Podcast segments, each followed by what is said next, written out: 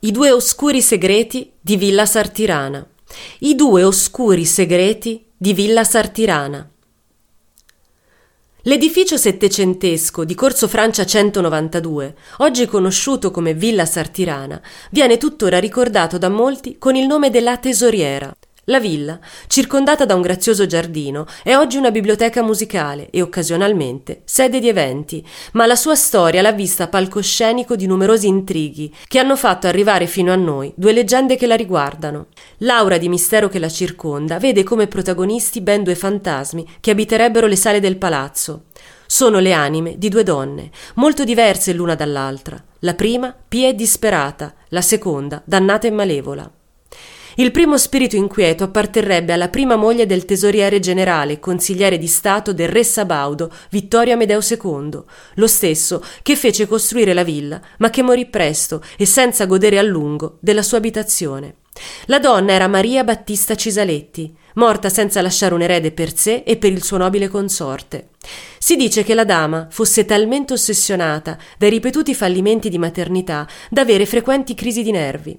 Si sarebbe addirittura rivolta a una fattucchiera, la quale però, scontenta dello scarso compenso ricevuto per le sue prestazioni, anziché aiutarla, le avrebbe lanciato una maledizione.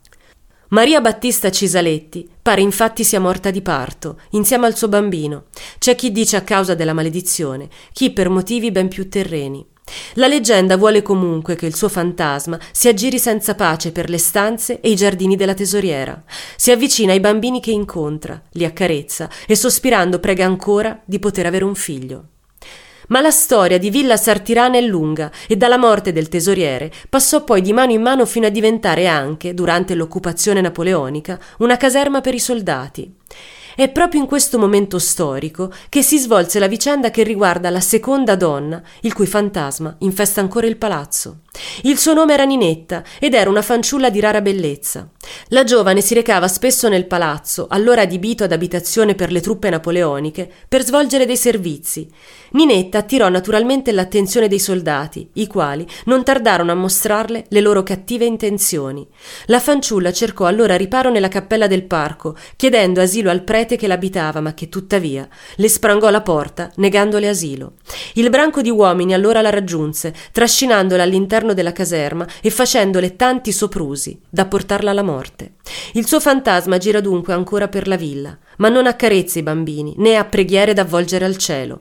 La donna bensì sghignazza e terrorizza i passanti, e se poi per caso si imbatte in un prete, allora si dice moltiplichi addirittura i suoi sforzi.